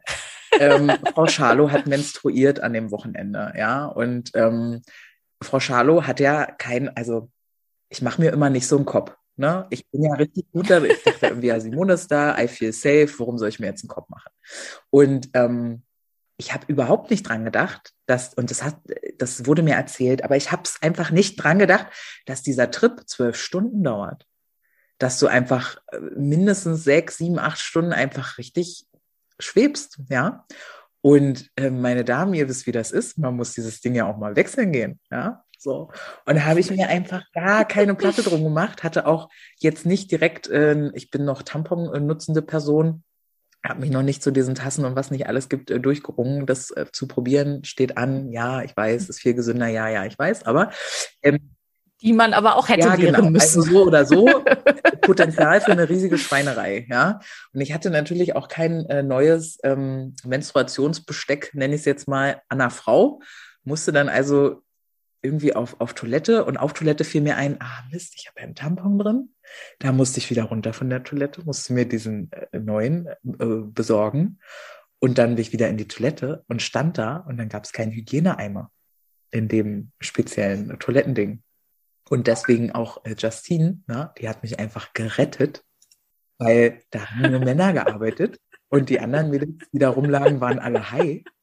Und, und dann find dir mal jemanden, wo du sagen kannst, so, ich habe ein riesiges Problem. Ich bin gerade nicht ganz bei mir äh, mental und ähm, habe hier aber eine ganz körperlich prägnante äh, Geschichte zu lösen. Problematik. ähm, und da war sie ganz süß und hat mir da total rausgeholfen.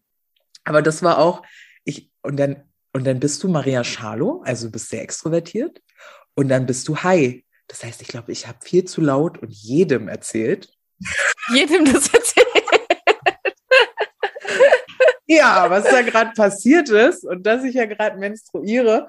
Ähm, und im Nachhinein dachte ich auch so, oh Gott, Maria, aber ich glaube, die waren alle so ähm, happy people und die ähm, ähm, Betreuenden Ja, aber das ist zum Beispiel auch äh, dann dargestellt, also es kommt ja erst in, in der Zweitphase, was du da schon beschrieben hast, aber so eine, also dass eben diese Substanzen den Filter Ja. wegnehmen, dass man halt sich mit Sachen einfach Ja. äh, offen ist und beschäftigt, die man sonst, äh, wo man sonst nicht rangehen Ja, würde. Und ich habe ja, ich habe ja im echten eben Leben schon relativ wenig Filter. Also es gibt ja nicht selten Situationen, wo Menschen sich für mich schämen, weil ich einfach eh schon, weiß ich nicht warum, wenig Filter habe oder soziale Situationen manchmal nicht ganz raffe und dann Dinge sage, egal. Und in so einer Situation hatte ich, also ich war Minusfilter. Ja? Das war, die erste Hautschicht war weg, so gesehen. Minusfilter. Also äh, das war schon, das war einfach sehr, sehr gut lustig, aber es wurde sich trotzdem total äh, gut gekümmert und habe mich da total wohlgefühlt. Und ich habe mich auch noch nie in meinem Leben so auf Pizza gefreut. Ja. Und nicht, weil ähm, als dann also diese, dieser große Aufschwung äh, äh, langsam abklang und diese Golden Hour, wie ich gelernt habe, einsetzt, also alles schimmert dann so ein bisschen so schön und, und ach, es ist einfach, bist einfach voller Liebe. Also ich war einfach voller Liebe in dem Moment. Dann gab's Pizza, selbstgebackene. Ähm, und Zumindest für Maria.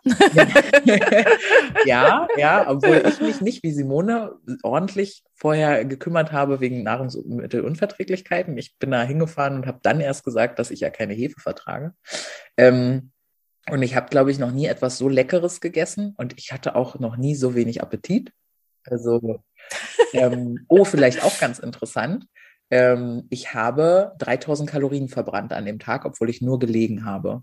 Also mein Wobei man da klar sagen muss, das behauptet Ja, ja, genau, deine die Uhr, Uhr, genau. weil die, weil die Kalorienverbrauch aus dem Puls Genau. berechnet. Tatsächlich hast du nicht ja, so viel auf jeden Fall hat die Uhr das angezeigt. Das, das ist wie, wie wenn man in die Infrarotsauna geht und dann hinterher das Ding einem erzählt, man hätte 500 Kalorien verbrannt. Und da machen dann gerne Leute, die Infrarotsaunen verkaufen, entsprechend Werbung mit. Das ist Quatsch. Also man hat halt einen hohen Puls und man verbraucht sicherlich auch mehr, als wenn man eben das nicht gemacht hatte. Aber man hat halt auch nicht so viel verbrannt, wie wenn man gerannt wäre. Und so Da ging es mir jetzt weniger hätte. drum, als Ja, ich weiß, Ah, ich will es ja nur mal sagen. Deswegen sind wir hier das Duo. Perfekt. Als zu sehen, dass mein Körper wirklich sechs oder sieben Stunden Puls über 100 hatte. Obwohl ich halt gelegen habe. Also es war wirklich auch körperlich wirklich anstrengend, Anstrengend, genau. ja. Und eigentlich hätte ich voll Hunger haben müssen, aber hatte ich nicht so richtig. Und auch hier wieder, seitdem, äh, und ich lüge vielleicht ein bisschen, ich weiß nicht, ob mir das davor schon aufgefallen ist, aber ich kann gerade richtig gut mit der Hunger- und Portionsregulation. Also das hatten wir ja schon. Ähm, Super, ja, super gut, schon, ja. Toll. Dass ähm, ich ja auch super viel Supplements nehme und ganz viel tue dafür. Darmgesundheit und was da nicht alles dranhängt. Ihr könnt euch die Folgen zu Hungerhormonen, hungerregulierenden Hormonen anhören. Ähm, die haben wir schon aufgenommen und veröffentlicht. Ähm, aber auch da nochmal, heute Morgen zum Beispiel, habe ich mir so eine Riesenportion Porridge gemacht und nach drei Viertel ging einfach nichts mehr. Und ich konnte dann auch aufhören zu essen, was halt für einen Menschen mit Essstörungen seit 30 Jahren, das ist richtig geil. Das ist so richtig alter Vater. Ne? Jetzt weiß ich aber auch immer nicht, im Moment esse ich ja sehr clean und Simone sagt ja immer, an cleanen Sachen kann man sich eh nicht überessen, weil der Körper dann relativ, also einfach einen natürlichen Stopp setzt. Ich habe jetzt noch nicht probiert, wie das mit Currywurst Pommes oder mit Döner wäre. Ähm, habe ich aber auch nicht vor. Man kann sich auch in cleanen Sachen überessen, wenn sie halt krass süß oder krass umami sind und so. Aber ähm, also mit so halt eher blanden, cleanen Sachen ist es schon sehr so, schwierig. aber auf jeden Fall irgendwie ist da halt total der gut viel drin so. Und was ich jetzt meinte, als ähm, Simone vorhin meinte, ähm, Dinge, die nicht da sind, sehen, irgendwie so äh, waren wir ja vorhin, ähm, kann ich nur eine Geschichte wiedergeben, weil ich habe sie nicht selber gesehen, leider, aber ähm, wir hatten ja diesen fantastischen ähm, Psychologen dabei, der halt auch Yoga-Lehrer ist, glaube ich, also der sich auch selber viel mit Energien Mhm, und mhm. ne, auseinandersetzt. Und der ist da immer rumgelaufen, hat sich um Leute gekümmert. Und äh, in einem Moment, wo eine Person, die da dabei war, wohl gerade mit eher, ähm, ja, pf, was weiß ich, schlechten Energien, schlechten Erinnerungen, Trauma, wo auch immer gerade stand, auf jeden Fall irgendwas, was belastender war, energetischer, hat eine andere Teilnehmerin ihn dann gefragt im Nachgang und meinte so, du sag mal, ich habe irgendwie gesehen, dass du so so einen Energieball aus jemandem rausgeholt hast und dann hast du den so zum Fenster rausgeschnipst. Habe ich mir das eingebildet, fragt sie so. Und dann guckt er sie so an und sagt, na, ich sehe die Energie nicht, aber ich habe sie gefühlt. Wie abgefahren. Es ist wirklich passiert. Also er hat gefühlt, wie er diesen Energieball aus diesen, ähm, ja, ich nenne ihn jetzt mal Teilnehmer, äh, rausgeholt hat und aus dem Fenster geschnipst. Also auch das so zu beschreiben, das, ne, dass du dann das so rausschnippst. Und dann ist das wirklich so gewesen. Das heißt, die hat, die hat Energie gesehen. So. Und in, what the fuck einfach. Wie krass, wie geil. Und das ist was, wo ich halt sage, ich komme immer mehr auf den Gedanken, dass er vielleicht doch mehr ist, als man unmittelbar denkt oder glauben möchte. Also allein sowas zu erfahren, sehr krass. Sehr, sehr krass. Ja. Sehr cool, genau. ja. Ich würde sagen, damit lassen wir das jetzt auch mal so Ja. stehen. Ähm, mit dieser äh, Beschreibung, äh, Erfahrungsbeschreibung von Maria, mit viel vorher ähm, chemischem Wissen rundherum ähm, von mir. Und ja, wenn das was ist, was euch, also ich, wo schon ganz viel nachgefragt wurde über Microdosing, also das war schon, ähm, im, dass ich da schon wie ganz viel Nachrichten bei Instagram zu bekommen habe, nachdem wir da beide so ein bisschen von ähm, berichtet haben. Und ähm, also insofern ähm, denke ich mal, dass wir da vielleicht auch noch eine Mhm. Folge zu machen. Ähm, weil, also das finde ich so ein bisschen, also das war, ist halt auch, dass auf manchen Seiten und so gesagt wird, das hätte keinerlei Nebenwirkungen, nie und es wäre für jeden geeignet und so weiter. Das stimmt auch definitiv nicht. Und ähm, da können wir vielleicht auch nochmal was zu machen. Ja, und wenn ihr sonst weitere Ideen, Fragen, Themen zu, rund um diesen Themenkomplex habt und sagt, ey, voll spannend, dann ähm, lasst es uns wissen. Und ich hoffe, ihr habt so ein bisschen eine Idee davon bekommen, warum ich dieses Thema aktuell so interessant finde und warum ich mich halt auch für den Augmented Psychotherapist äh, interessiere, äh, weil ich halt einfach glaube, es ist ein Feld, ähm, der die Psychiatrie unglaublich erweitern kann und erweitern wird und Möglichkeiten der Therapie bringen wird, ähm, die ja weit über das hinausgehen, was wir halt bis jetzt auch mit der medikamentösen ähm, psychotherapeutischen oder psychiatrischen Behandlung ähm, hatten. Und ich einfach sehr viel merke mit meinen Patienten, dass wir an einer bestimmten Stelle an eine Mauer stoßen, die uns nicht, äh, wo es uns nicht gelingt, diese zu durchbrechen, wenn ähm, das extrem schwer verankerte Traumata oder also es ist ja auch nicht meine Aufgabe und ich bin ja keine, also ich mache habe zwar auch psychotherapeutische Ausbildung, aber ist halt nicht das Wesentliche, was ich mache. Natürlich habe ich die Leute aber auch immer mit in so einer Betreuung und halt dann oft auch eben einfach schon über, also bei anderen, ne? Und dann oft halt auch schon über viele Jahre, wo ich dann halt manchmal merke, okay, ähm, hier äh, steht diese Person an einer Mauer und kommt da nicht durch. Und ich glaube, dass Psychedelika was sein werden in der Zukunft, die uns helfen können, wenn das im richtigen Set und Setting mit dem richtigen Therapeuten erfolgt, diese Mauer zu ja, durchbrechen. Also ist nur wünschenswert und ähm, freue mich drauf, wenn das dann auch so ist. Ja, äh, damit sind wir am, genau am Ende der Folge. Ihr wisstet, ihr wisstet, wir haben zwar die 620 Bewertungen auf Spotify, aber noch nicht auf. Aber, aber jetzt möchte Maria die 1000.